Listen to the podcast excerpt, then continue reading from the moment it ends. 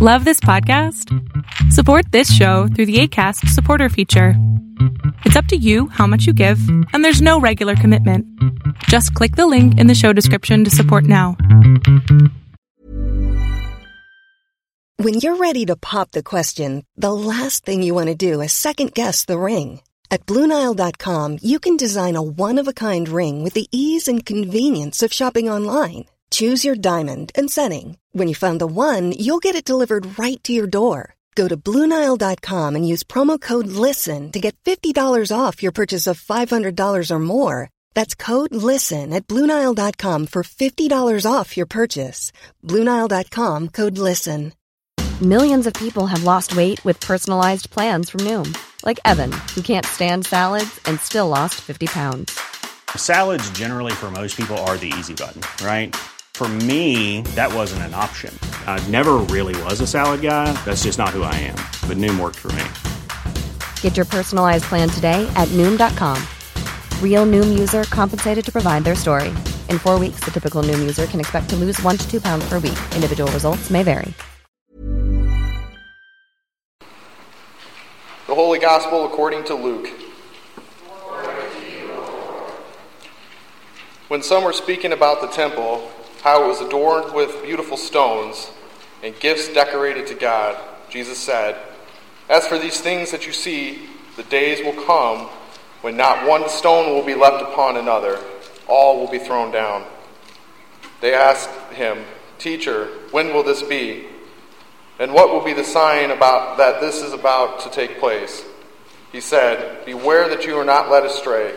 For many will come in my name and say, I am he. And, and the time is near. Do not go after them. When you hear of wars and insurrections, do not be terrified, for these things must take place first.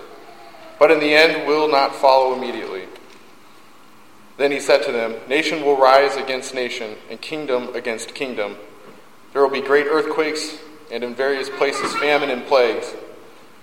And there will be dreadful portraits and great signs from heaven. But before all this occurs, they will arrest you and persecute you. And they will hand you over to synagogues and prisons, and you will be brought before kings and governors because of my name. This will give you an opportunity to testify. So make up your minds not to prepare your defense in advance, for I will give you words and a wisdom that none of your opponents will be able to withstand or contradict. You will be betrayed even by your parents and brothers, by relatives and friends, and they will put some of you to death. You will be hated by all because of my name, but not a hair on your head shall perish. By your endurance you will gain your souls. The Gospel of the Lord.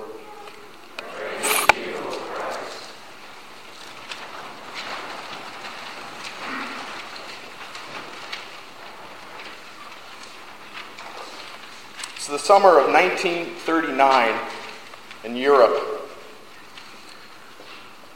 Donald Grey Barnhouse scheduled to preach in Belfast, which is in Northern Ireland. Upon leaving from his vacation with his family on the coast of France, he is warned continuously of war that could break out and attacks that could spread and shut down all transportation in Europe.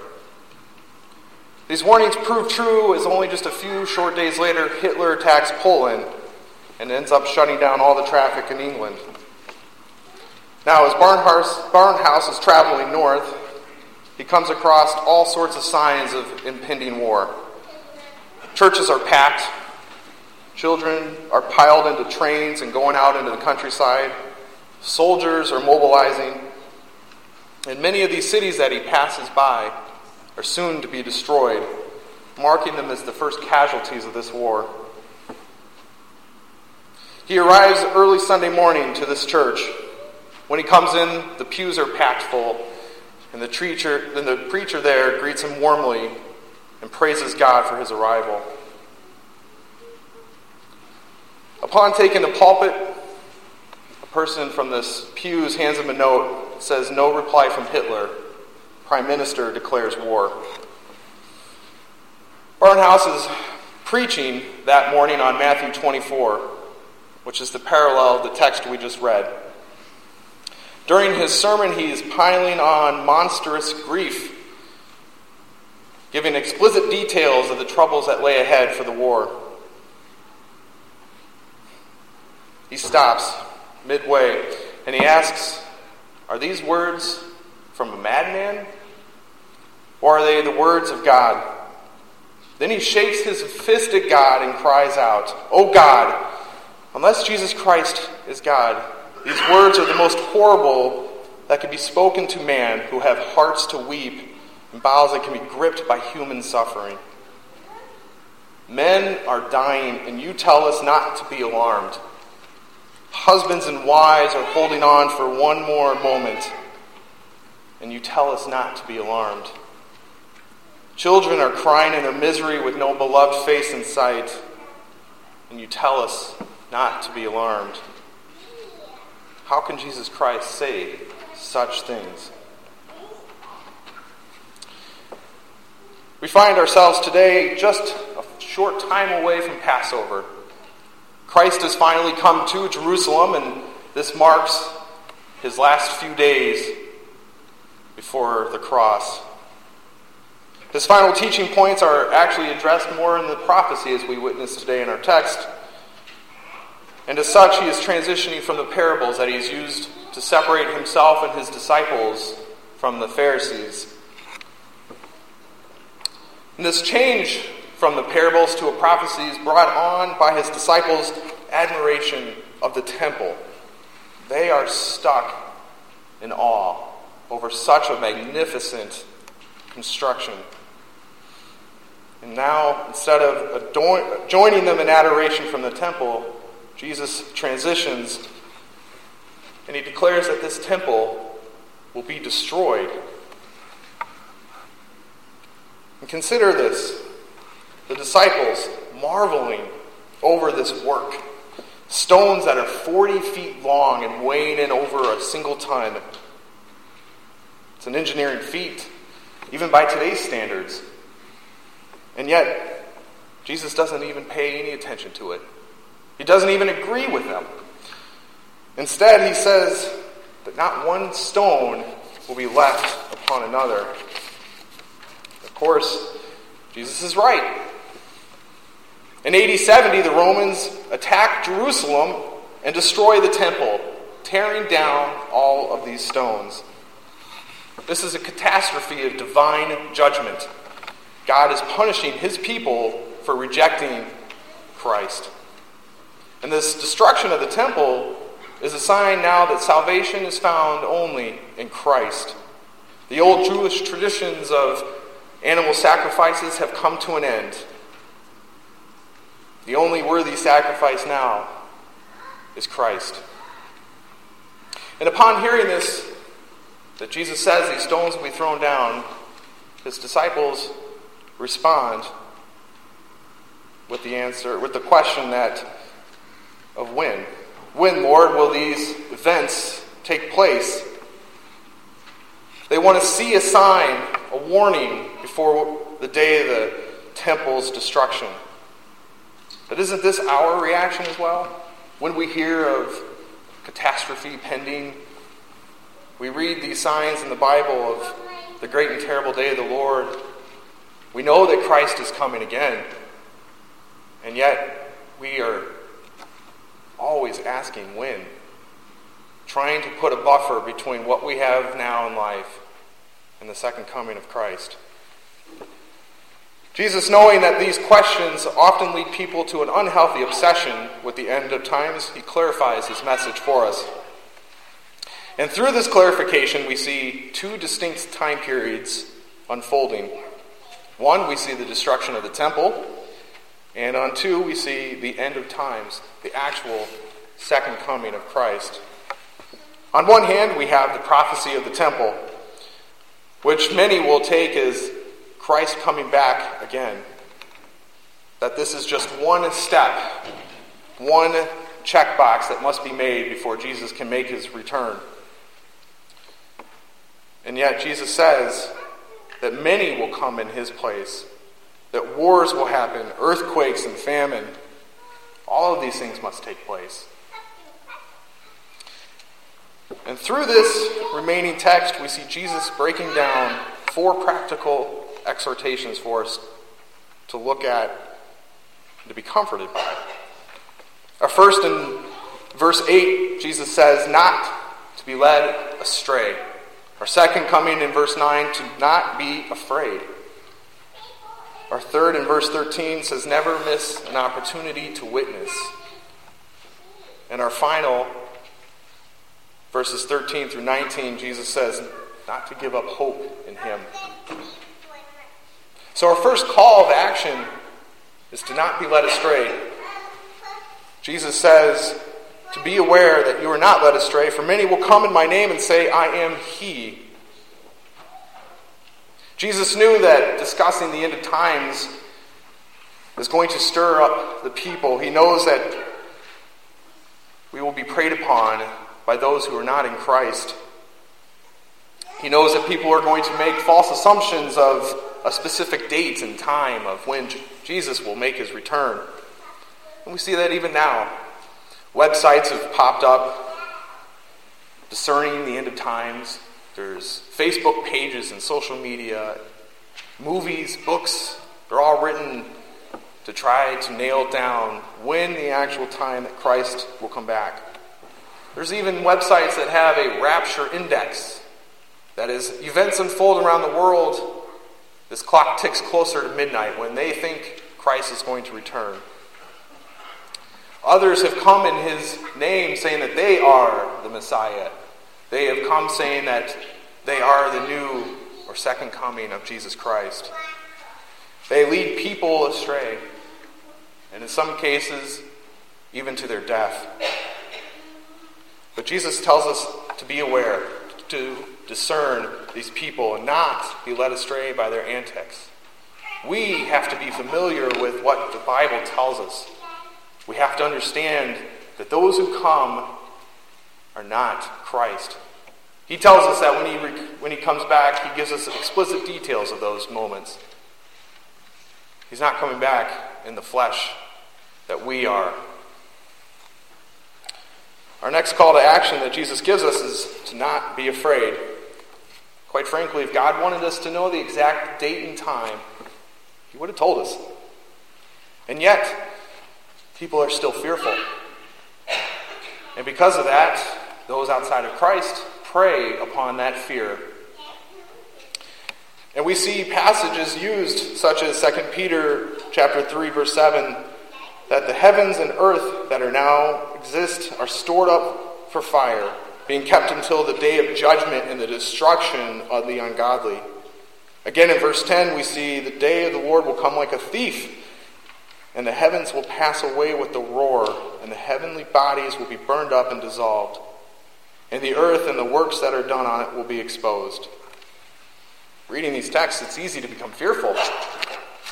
People take advantage of that. They examine Scripture. They weave together dates and sequences of events just to predict a time that they think when Christ will come back. Isn't it interesting that every time a date is predicted, it is always wrong? By now, there's been hundreds, not thousands, of predictions of an exact date and time of when Jesus will return. Well, we're still here. Obviously, they were wrong. Jesus tells us that nations will rise against nation and great earthquakes will happen. These happen all before the temple is destroyed. Jesus is using these as a moment to clarify distinctions between his two timetables here. That these nations will rise against nation and these earthquakes must happen. This isn't a prophecy about end times. We have seen war since the beginning of man, essentially since the fall. We've had wars and battles and skirmishes. We've had earthquakes once sin has entered the world. And yet Jesus says that these things must happen as he's pointing to the destruction of the temple. In AD 63, Pompeii experiences a great earthquake that led to the volcano eruption that destroyed that city and killed everybody. In AD 66, a Jewish insurrection is led against Rome. which coincidentally, four years later, leads to the destruction of the temple. Interestingly enough, these warnings are reflected even in history today. Whenever a war breaks out or a disaster hits, people panic.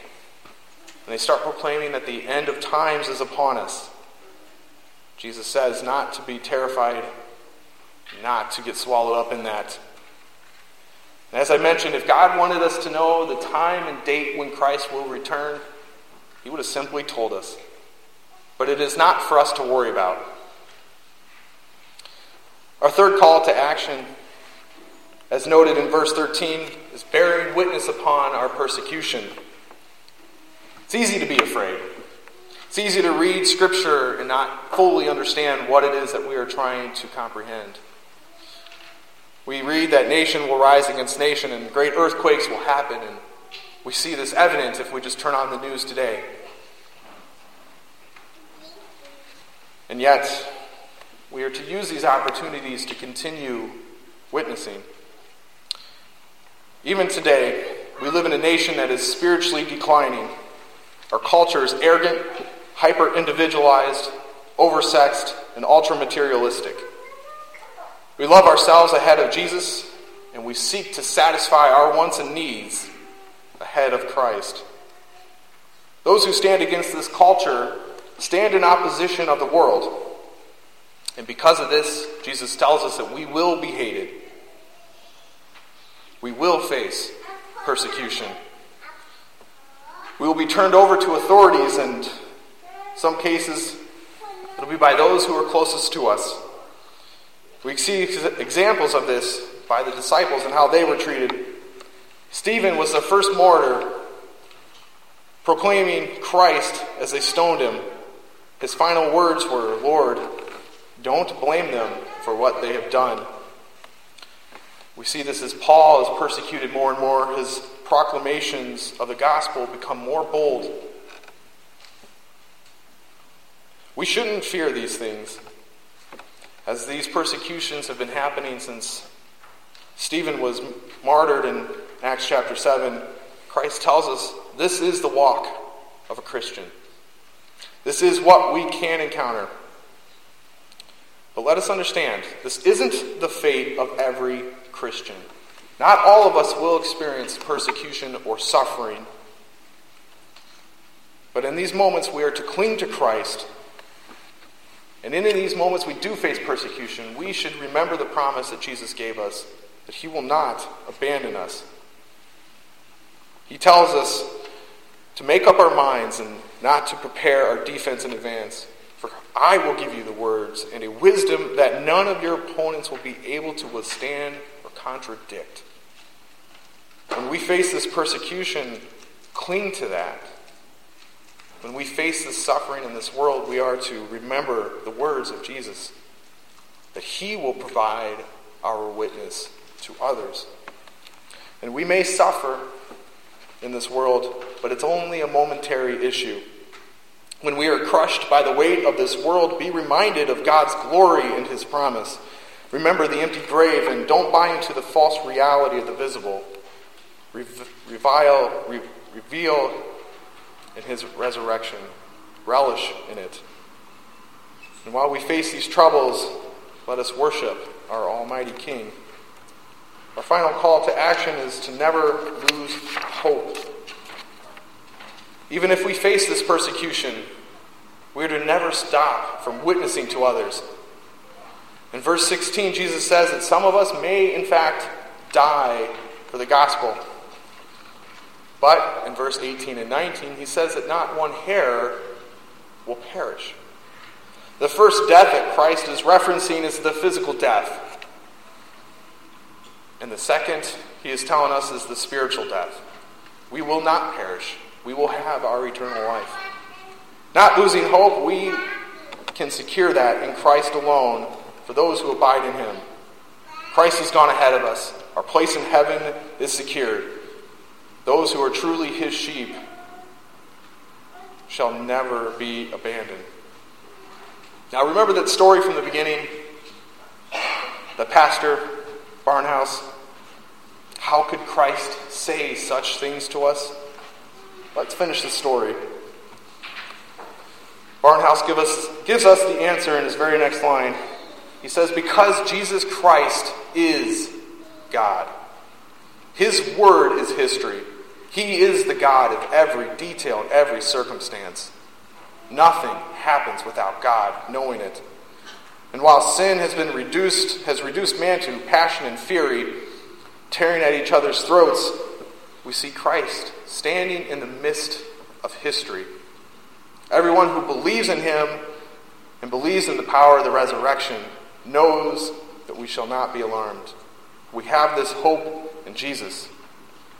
And through the most difficult times and trials, we can rest in this hope. We often encounter those who want to stir up worry and fear in people.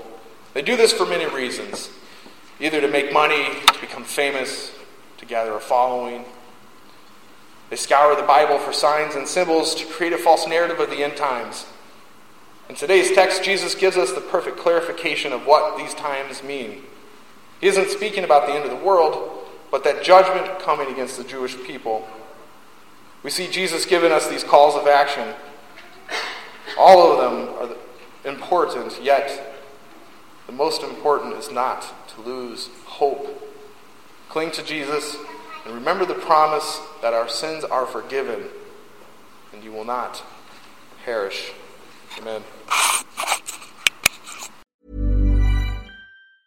Mom deserves the best, and there's no better place to shop for Mother's Day than Whole Foods Market. They're your destination for unbeatable savings, from premium gifts to show-stopping flowers and irresistible desserts. Start by saving 33% with Prime on all body care and candles. Then get a 15-stem bunch of tulips for just $9.99 each with Prime. Round out Mom's menu with festive rosé, irresistible berry chantilly cake, and more special treats. Come celebrate Mother's Day at Whole Foods Market. Planning for your next trip? Elevate your travel style with Quince. Quince has all the jet setting essentials you'll want for your next getaway, like European linen, premium luggage options, buttery soft Italian leather bags, and so much more. And it's all priced at 50 to 80% less than similar brands. Plus, Quince only works with factories that use safe and ethical manufacturing practices. Pack your bags with high-quality essentials you'll be wearing for vacations to come with Quince. Go to quince.com slash trip for free shipping and 365-day returns.